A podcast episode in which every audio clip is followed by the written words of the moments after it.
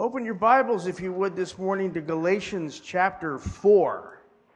And we do want to be careful, especially this morning, to uh, say uh, good morning to those that are listening or will be listening on the Facebook posts. Uh, we know a lot of folks can't make it in, so we're assuming, hoping that they're taking advantage of that. We want you to know that you're in our thoughts. Uh, this message was originally um, put together, I guess that's as good a word as any, uh, for last Sunday, which was, of course, the last Sunday of the Christmas season. You may not have been aware of that. Christmas season lasts until January fifth. Um, it's been updated already, um, but if it seems a little bit out of sync, you, you know you, you know why. It's still, I believe, uh, relevant. Uh, today is the first Sunday of Epiphany, and if, if you're not from a liturgical church background, that might not mean a lot to you. I am from a liturgical church background. I can remember Epiphany. The word just means appearance. It's one of those words that comes right from Greek into English. Um, and it is kind of a, a strange time of year, this time of year. I mean, we've all been talking about what the last week, the weather, right? Yeah. But if we didn't have that, what would we be talking about? It's just like a lull. In fact, I heard somebody say just before the wind started, I'm so glad for this lull, right? Didn't last long. But because we've had, you know, all the stuff starting with Thanksgiving and all the activities of the holidays, and then you got Christmas, and then you got the craziness of New Year's, and then we turn the corner, and it's like, now what, right? Because if you look at your at your calendar, not a church calendar, but the kind of calendar you get at the store, um, nothing happens until like Valentine's Day, right? It's just, it's open. The calendar's blank. And for like almost six weeks until Valentine's Day, um, tax day is like still three months off, right? If you're the kind that files early, I don't want to talk to you. Um, P F Ds can be filled out now, but we have another like three months for the app. So there's not a whole lot like right in our face right now. And it is, it's kind of a lull, right? That's not the case, though, if you're looking at a church calendar. Again, if you're from a liturgical background, you kind of know what, what this is all about. We have this season of Epiphany, started this last week. Um, the word means to appear. In the Western church, uh, that's a focus on the wise men, appearing at, you know, the home, or however you want to read the account, put that together, where Mary and Joseph and the infant Jesus were at, the wise men appearing. Uh, in the Eastern church, the focus is on his baptism. They have their own, you know, traditions that go. So there's a lot going on if you're looking at a church calendar and the church schedule for the year. And it all kind of revolves around one thing, and that's the one thing I'd like to talk about this morning. It's a big thing. I want to talk about time, just the whole idea of time, right? And the reason I want to do that is because the way we understand time has an incredible influence on how we act.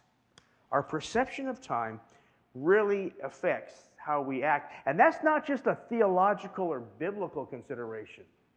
Um, it's very much in secular writing as well. In fact, some of the terms I'll be using this morning, um, biblical terms, um, come right out of secular literature as well.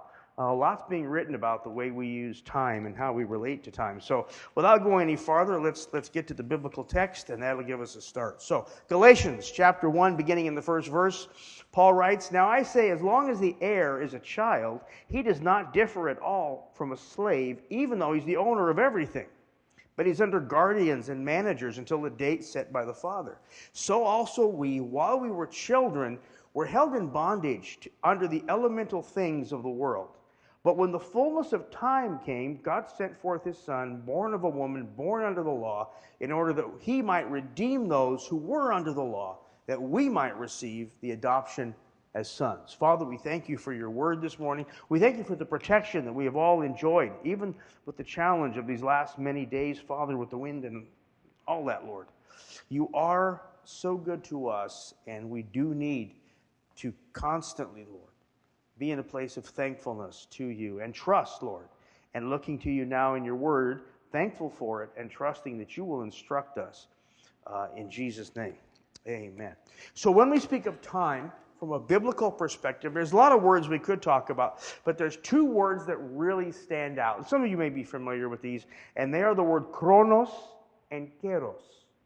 So we're going to talk about Chronos and Kairos this morning, right? Um, and before we go, um, and again, these are words that are making their way into secular vocabulary as well. I read an article just this week, wholly secular article, about these two words. So it's out there, right? Um, but before we go any farther, one, one disclaimer. I'm not going to get into any of the physics side of time. Not that that's not important. I'm just not the person to go into that. That's not what I do. Now, hopefully, what I say will be in agreement with what someone that understood the physics element would say, or at least not be too far afield, right? But that's not where we're going this morning, right? Um, yeah, that's all I'm going to say on that, right? Um, but what I want to speak about is the biblical perspective, how that influences us, and how our perception or our understanding of that uh, influences us. So what we're going to do is talk about these two words, get some kind of a definition for them, Chronos and Kairos, define them, see how they're used in Scripture, and then see how they come together in the incarnation, the Christmas story and an Epiphany, this whole season that we celebrate, how these two words come together and what happens when they come together, and then lastly, consider their significance to our lives. And again, that may sound a little theoretical. I can assure you it's not. It has tremendous relevance to our lives. So first of all, uh, the two words, Chronos and Kairos. First, Chronos. It, it's a big word, and it's an old word. Now, the reason I talk about the age of the word, you may say, who cares, right? Uh, words are tools, if you think about it. They're tools that were created to convey an idea. And if you're trying to do something, or you're going into a profession, which are the tools you acquire first? The most important ones, right? If you're going to be a carpenter, hammer, saw, tape measure, right? Everything else after that, secondary, right? So cultures and societies acquire their most important words first. So when we say that a word like Chronos is so old, that means that it was understood way back at the beginning, as far back as you can go in Greek literature. They understood. They had to be able to talk about this idea of time. And that is in no way unique to Greek. That's kind of a universal among languages. Time, the words for that are very old. Um, the way Chronos is used, um, it speaks of time as that lineal, relentless, unchanging, irresistible, just keeps going on. If you want a visual and you have an analog watch, just look at the hand, go tick, tick, tick. Now, admittedly, you could pull the stem out and stop that, but that wouldn't mean that time had stopped. That would just mean your watch had stopped, right? It's that relentless, really can't do anything about it. It just keeps on going, right? Uh, it's a word you'll probably recognize, Chronos, from chronometer. If you spend more money on your watch than I do, your watch is called a chronometer, right? Same thing, really. It's just something that measures time. And if you think about it, the very fact that we speak of time as measurable says some things about it. Like, it's consistent.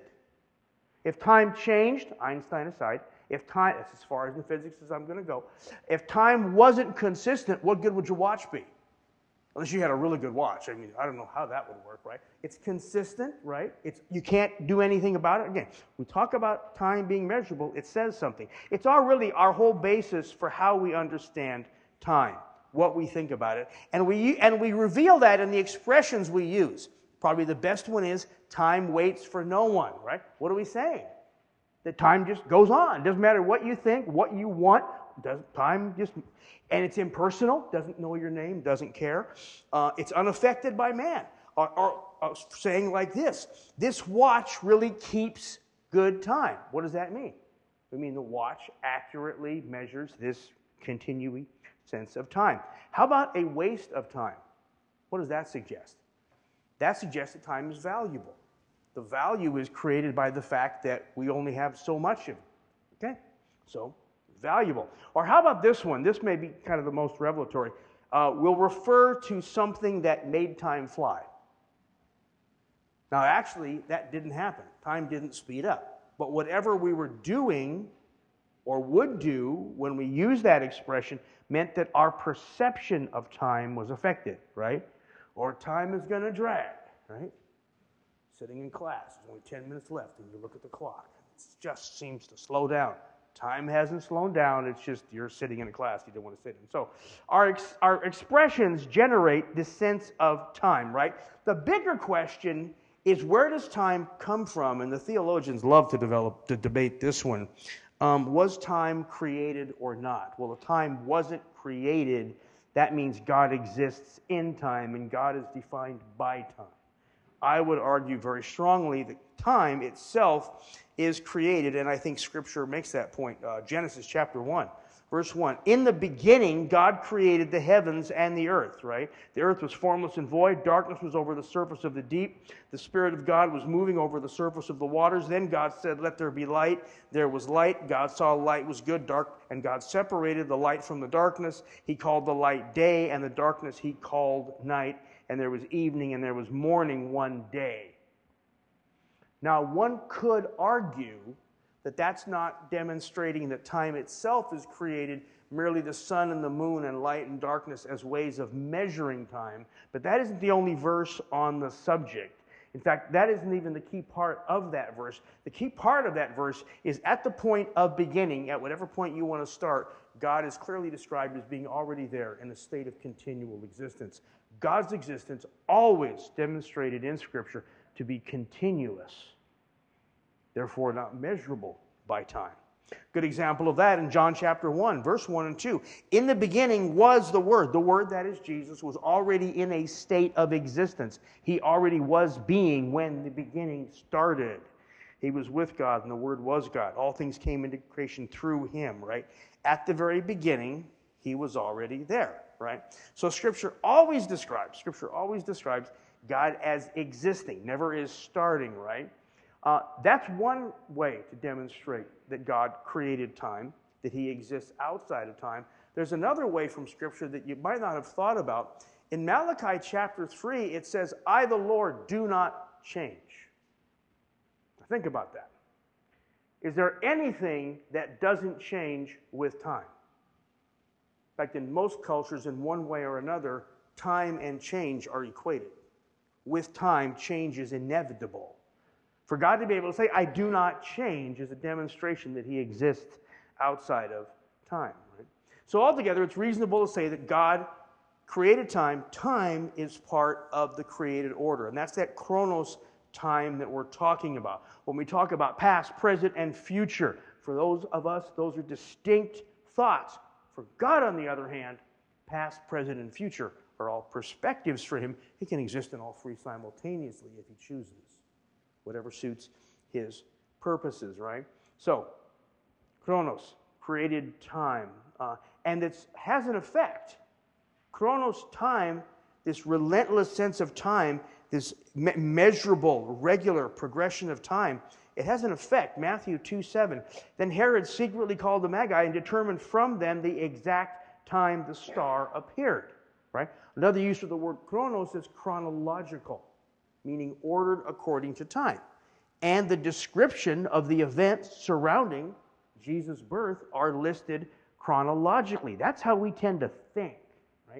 If you're like me, if you know, if you read a book or you watch a movie that's not chronological, it kind of makes you really uncomfortable, right?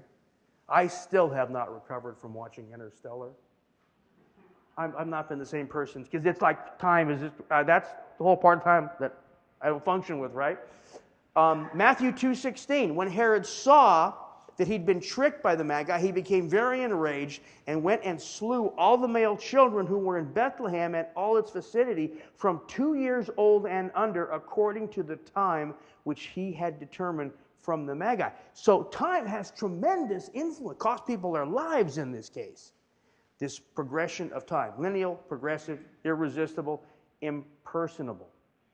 Um, that's chronos. Pretty much how we think about time. Again, look at your watch, watch it tick away. That's time. How about kairos? Kairos is also an extremely old word. Um, goes back to the very beginning of, of the Greek language. Um, it's usually translated as season, but a better, uh, a, a closer translation to the actual, you know, root of the word is the idea of that which is appropriate. And the best example of that, I think we probably all would recognize when Jesus went to the fig tree and didn't see any figs on it, you know, Mark chapter eleven, because it, it wasn't the season for figs. That doesn't actually mean it wasn't the right time on the calendar for figs. It meant it wouldn't have been appropriate for a fig to be there. And the whole purpose, the whole, whole purpose, excuse me, of that text is to show where Jesus is at emotionally. The cross is right in his face, and he's looking for stuff that's not going to be there. It just shows the incredible impact of the pending crucifixion on his mindset, where he was at personally. So it wasn't appropriate for figs to be there, therefore it is Kairos. There's a passage of Scripture where these two words come together, and it helps us understand them really well. Uh, a passage we all, I think, pretty well know, thanks to a British rock group, Ecclesiastes, chapter three. You know, there's an appointed th- season, or appointed time for everything, and there's a time for every event under heaven, and the song goes on, right? Well, in that first verse, that first verse, there's an appointed time for everything, and there's a time for every event under heaven. Both Chronos and Kairos are used. But as that passage goes on, and I think most of us know it, a time to give birth, a time to die, a time to plant, a time to uproot what's planted, a time to kill, a time to heal, and it goes on from there. Those are all Kairos. When they translated the Old Testament into Greek in the Septuagint, and they translated that section, they used Kairos for all those other seasons, all those other appropriate times, right? Another way to look at it is to say Chronos is time, and Kairos is timing. And if you think about it, where do we live? Where do we actually live? Where do we make our decisions day by day? It's pretty much usually based on a timing. Is it the right time to start this project? Do I have enough time to complete this project? Is it the right time? Is it the wrong time? Is it the right time to get married? Is, do we wait? All timing questions, right?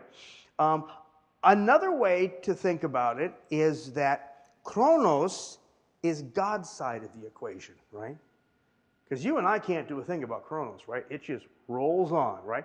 Can God? We actually have two very strong biblical examples, right? The first from the book of Joshua, and Joshua was in battle, and he ran out of time, so he prayed, and what happened? God made the sun stand still for a span of three hours. Now we know from the physical side, he didn't affect the sun. It was the rotation of the earth. That's a cosmic miracle, right? And then over in Second Kings, he made the shadow move back on a set of steps in the side of Hezekiah. The shadow went backwards three steps. That means God had to actually, or however he did it, but like stop the rotation of the earth and turn it back, like reset, you know, like daylight savings times on a cosmic scale, right? See, God can influence, can control even Chronos. So I would suggest Chronos is kind of God's side of the equation where we live with Kairos, because where we live, timing is everything. And that's an oversimplification, but it expresses the idea. Now let's take just a quick moment and talk about the secular view of these two things, because like I said, and I was really surprised to find this, it's really come into the secular vocabulary. A writer by the name of McKinley Valentine, never heard of her before, but she wrote, writes really well, talks about Chronos and Kairos, um, and she really represents, I think, kind of a universal non-Christian view, non-biblical view, um, because she goes into ancient Greek and Roman culture, she goes into Hindu culture, pretty good, pretty good cross-section. And in her writing, she represents Chronos as like bad. Now, it's not her idea. It's what she's describing she has found. For example, uh, in, in Roman culture, uh, Chronos, by the way, was a deity. He, he was an ancient Greek deity, right? He was the father of Zeus and the king of the Titans. And uh, he's always portrayed as being really old, right? Always really old, right? We'll talk a little more about that. But in, in Roman mythology, Chronos is Saturn. If you know anything about, about Saturn, the deity, he had a habit of, of eating his children. He always ate his kids. So you can understand why he's not exactly nice, okay? So Chronos is described as bad because it's relentless, it's impersonal, you can't reason with it. Most of all, it always wins, we die. Period. Not a nice guy, right? And in, in her work, uh, Miz Valentine points out the linguistic and historical connection, the progression from our idea of Chronos as time to father time, and then the next step is the Grim Reaper. And most of our visuals of the Grim Reaper can be traced back to Roman thought about Saturn. The whole thing, you know, right? right okay. So Chronos is really bad. In her writing, Kairos is really good because that's that moment that we live in. And what she what she's trying to persuade her readers to do is to live in the moment because, frankly, that's all you got. If it's a beautiful sunset, you better go look at it because you don't get, necessarily get another one, right? If something wonderful is happening, go enjoy it. In other words, live in the moment, that whole seize the moment mentality, because that's all you get. All we can really function in, enjoy, all that we can in any way interact with is kairos, this moment, the appropriate moment, right? Pursue the kairos moment. That's what she's all about. The only problem with that, and she doesn't go into it, but the biblical perspective mandates it, is ultimately those moments end. And we're back to Chronos, the guy with the sickle or the scythe, right? So there's a secular view, and it sounds good, but it loses to the biblical view, which in fact is a whole lot better. The biblical view is better, and not just because it sounds better, but because it's more consistent with our understanding of God, God's character, loving, giving, relational, and God who works in both Chronos and Kairos. Uh, in Daniel chapter twenty-one, Daniel said, it is he, God, who changes times and epochs. When that, when that came into Greek from the Hebrew, they used Chronos and Kairos, right? Um, Ecclesiastes, that one that started out with the appropriate time, it tells us a whole lot. In Ecclesiastes three eleven, it says this, he has made everything appropriate in its time. So God has made kairos for our benefit, to recognize these appropriate moments. But then he adds this, he's also set eternity in our heart. So even though we function in this kairos sense, when's the right time to act? What do I do in this moment? What's the appropriate thing in our hearts? We're constantly inclined toward the other one. That's where God is. And we're inclined toward him. Functioning in kairos, conscious of Chronos. Now let's see how these words come together in the incarnation. And this is extraordinary. Uh, Galatians chapter four, again, verse one. Now I say, as long as the heir is a child, he does not differ at all from a slave, although he's the owner of everything, but he's under guardians and managers until the date set by the Father. And then he goes on to say, we also... Uh, while we were children, we're held in bondage under the elemental things of the world. That's all talking about kairos. And that concept of the elemental things of the world, that's not just the physical elements of the world. That's the system or the order by which the economy, if you will, the world functions. So all of that, just like a child who is the heir to everything. He owns the whole estate, but he has no control over in, or influence over any of it. Because the Father hasn't set the time for that change to take place. So he's under the rule of autocratic slaves, essentially, because that's what the tutor was, that's what the manager was, right? But then he goes on to say in verses four and five, when the fullness of time came, that's Chronos, God sent forth his Son, born of a woman, born under the law, so that he might redeem those who were under the law, that we might receive adoption as sons. Okay. When the fullness of time came, in Chronos, God sent forth his Son, born of a woman. At the moment, this is the whole package here, guys. At the moment of the incarnation, and when did the incarnation occur? At Christmas? No. Nine months before that. The incarnation occurs nine months before whatever date you want to put Jesus' birth at, right? You may be the December twenty-fifth crowd, you may be the sometime in the spring crowd, doesn't matter. Whatever date you want to choose, the incarnation is nine months before that. And that is absolutely critical, and here's why. At the moment of the incarnation, Jesus stepped from Chronos to Kairos. After Jesus was conceived in Mary's womb, what did he do next? He waited.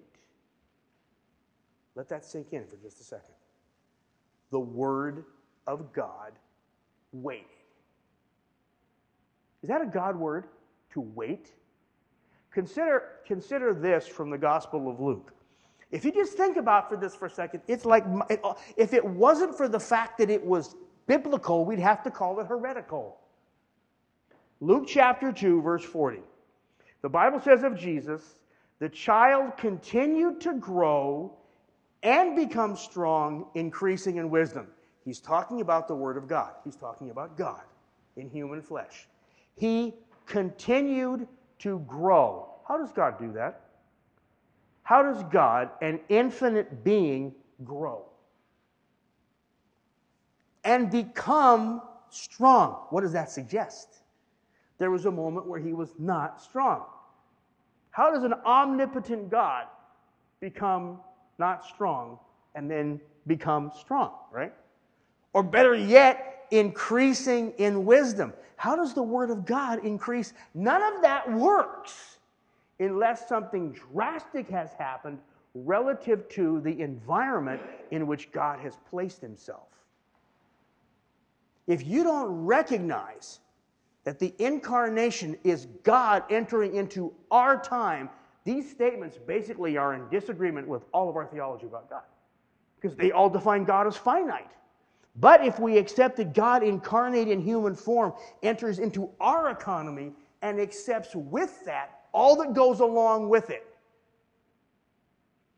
Jesus didn't just find a body and move in.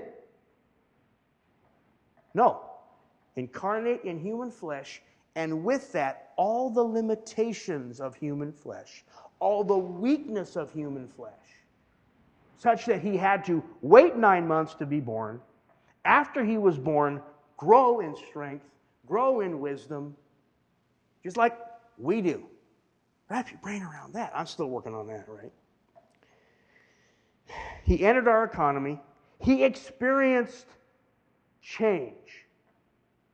Prior to the incarnation, had God ever, in an interpersonal way, experienced change? No. He's unchanging. He just got done saying, I don't change. But in the incarnation, he has to experience change, because that's how incarnation works, right? That's a huge part of the Christmas message. That's a huge part of the Epiphany marriage. His appearing to us meant he did it on our terms. He entered a Kairos economy. He had to wait for the appropriate time to be born. He had to wait for the appropriate time to reveal himself to man. He had to wait for the appropriate time to die. And he had to wait for the appropriate time to be resurrected, operating on our economy, right? So what's the message to us, right? And this is where it gets really amazing, right? When Jesus stepped, I'm going to use a figure of speech here. When Jesus stepped from eternity, Chronos experience, into our world, Kairos experience, from glory to humanity, he opened a door. To step from one, that's a, there's not a physical door, there's a figure of speech. He opened a door. Here's the key thing, he left it open. He left it open. And because that door is open, we have an opportunity. We can touch Chronos. That's what Jesus is talking about, like in John three fifteen, where he says, whoever believes in him, that is the Son of God, will have eternal life. Having eternal life means living an eternal experience, which only happens in Chronos. In Christ, we begin, just as the child, the heir, doesn't have all the benefits of being an heir, but yet is the heir, right? You know, being an heir, having an inheritance, the stuff you inherit is not what's important. It's the fact that you're an heir that's important, because it shows who you're related to. It's all based in relationship. It's all based in relationship. You know, because of my, my parents did pretty well. They did pretty well. But because of, my mom needed, you know, extra care for a long period of time, most of the tangible part of the estate was gone. There wasn't a big inheritance, right? I couldn't care less. I am still the heir of Pat and Nick Moropoulos.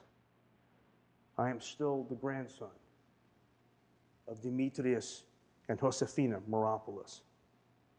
I am still the grandson of Richard and Lillian Malloy. That is so much more valuable to me. The fact that I am their heir is of infinite more value to me than what, what, what the inheritance might have amounted to. And I rejoice in that. I rejoice in, in who I am as defined by them, right? Jesus opened a door that we could touch eternity.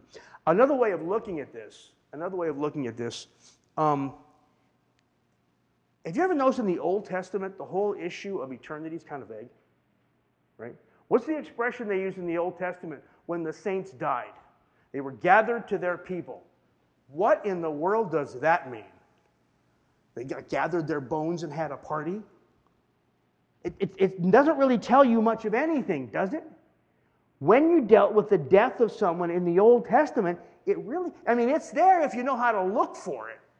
But it's not like right in your face, right? The Old Testament's a little bit vague on that question. The New Testament, no vagueness at all. Second Corinthians five eight. In fact, Paul says, we are confident, and we would in fact prefer to be away from the body and at home with the Lord. Crystal clear understanding of what happens after we die. Yeah, there's questions, but they're details. We know where we go after we die. We're with the Lord. We have Chronos, not the not the, the intolerable sense of Chronos that the secular view implies, but the beautiful sense of Chronos, because we know who we have believed and whom we have trusted in, and we will be with him. When the saints of the old, when they labored and they worked and they built things, who were they leaving them for? Well, somebody else, hopefully their kids, and hopefully their kids don't, you know, mess it up, right? But they had no control over it. They just left it. We can, we have the opportunity, because Jesus has opened that door, we can labor in a way that impacts eternity. The very fact that Jesus would say something, look in Mark five twelve, great is your reward in heaven. We, he doesn't just mean we get the reward in heaven. Like that's our Amazon address, you know. The things you do that are building his kingdom, those things end up shipped there. No, it's not just in heaven. It's of an eternal nature. We can do things now. Anytime we do anything that builds his kingdom now, we are impacting not just then, but there, eternity. That's that open door that Jesus left open for us, right? Not just in heaven, but for heaven. When the New Testament saint, when a New Testament saint, not just the ones in the book, but us, when we invest in the kingdom of God, there is a Chronos award, eternal reward. You know, if we only work for this world, if we only work for this world, um, you know, the old saying, you never see a U-Haul behind a hearse, right? Okay. If we only work for this world, Kairos, if we only impact people for this world, that is the ultimate waste of time.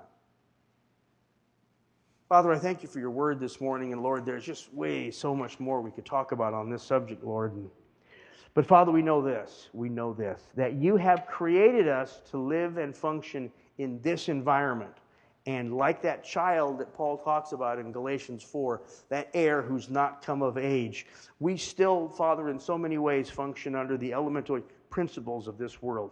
Yet, Father, we're conscious as well that because Jesus left heaven, entered into our economy, our time, and, and dealt with all the limitations and the weaknesses that that brought about, Lord, that he has made possible for us to reach out and touch, Father, eternity in a way that would have been possible no other way. And that gives us a hope, and that gives us an expectation. That gives us a confidence, what Paul talked about. We have this confidence.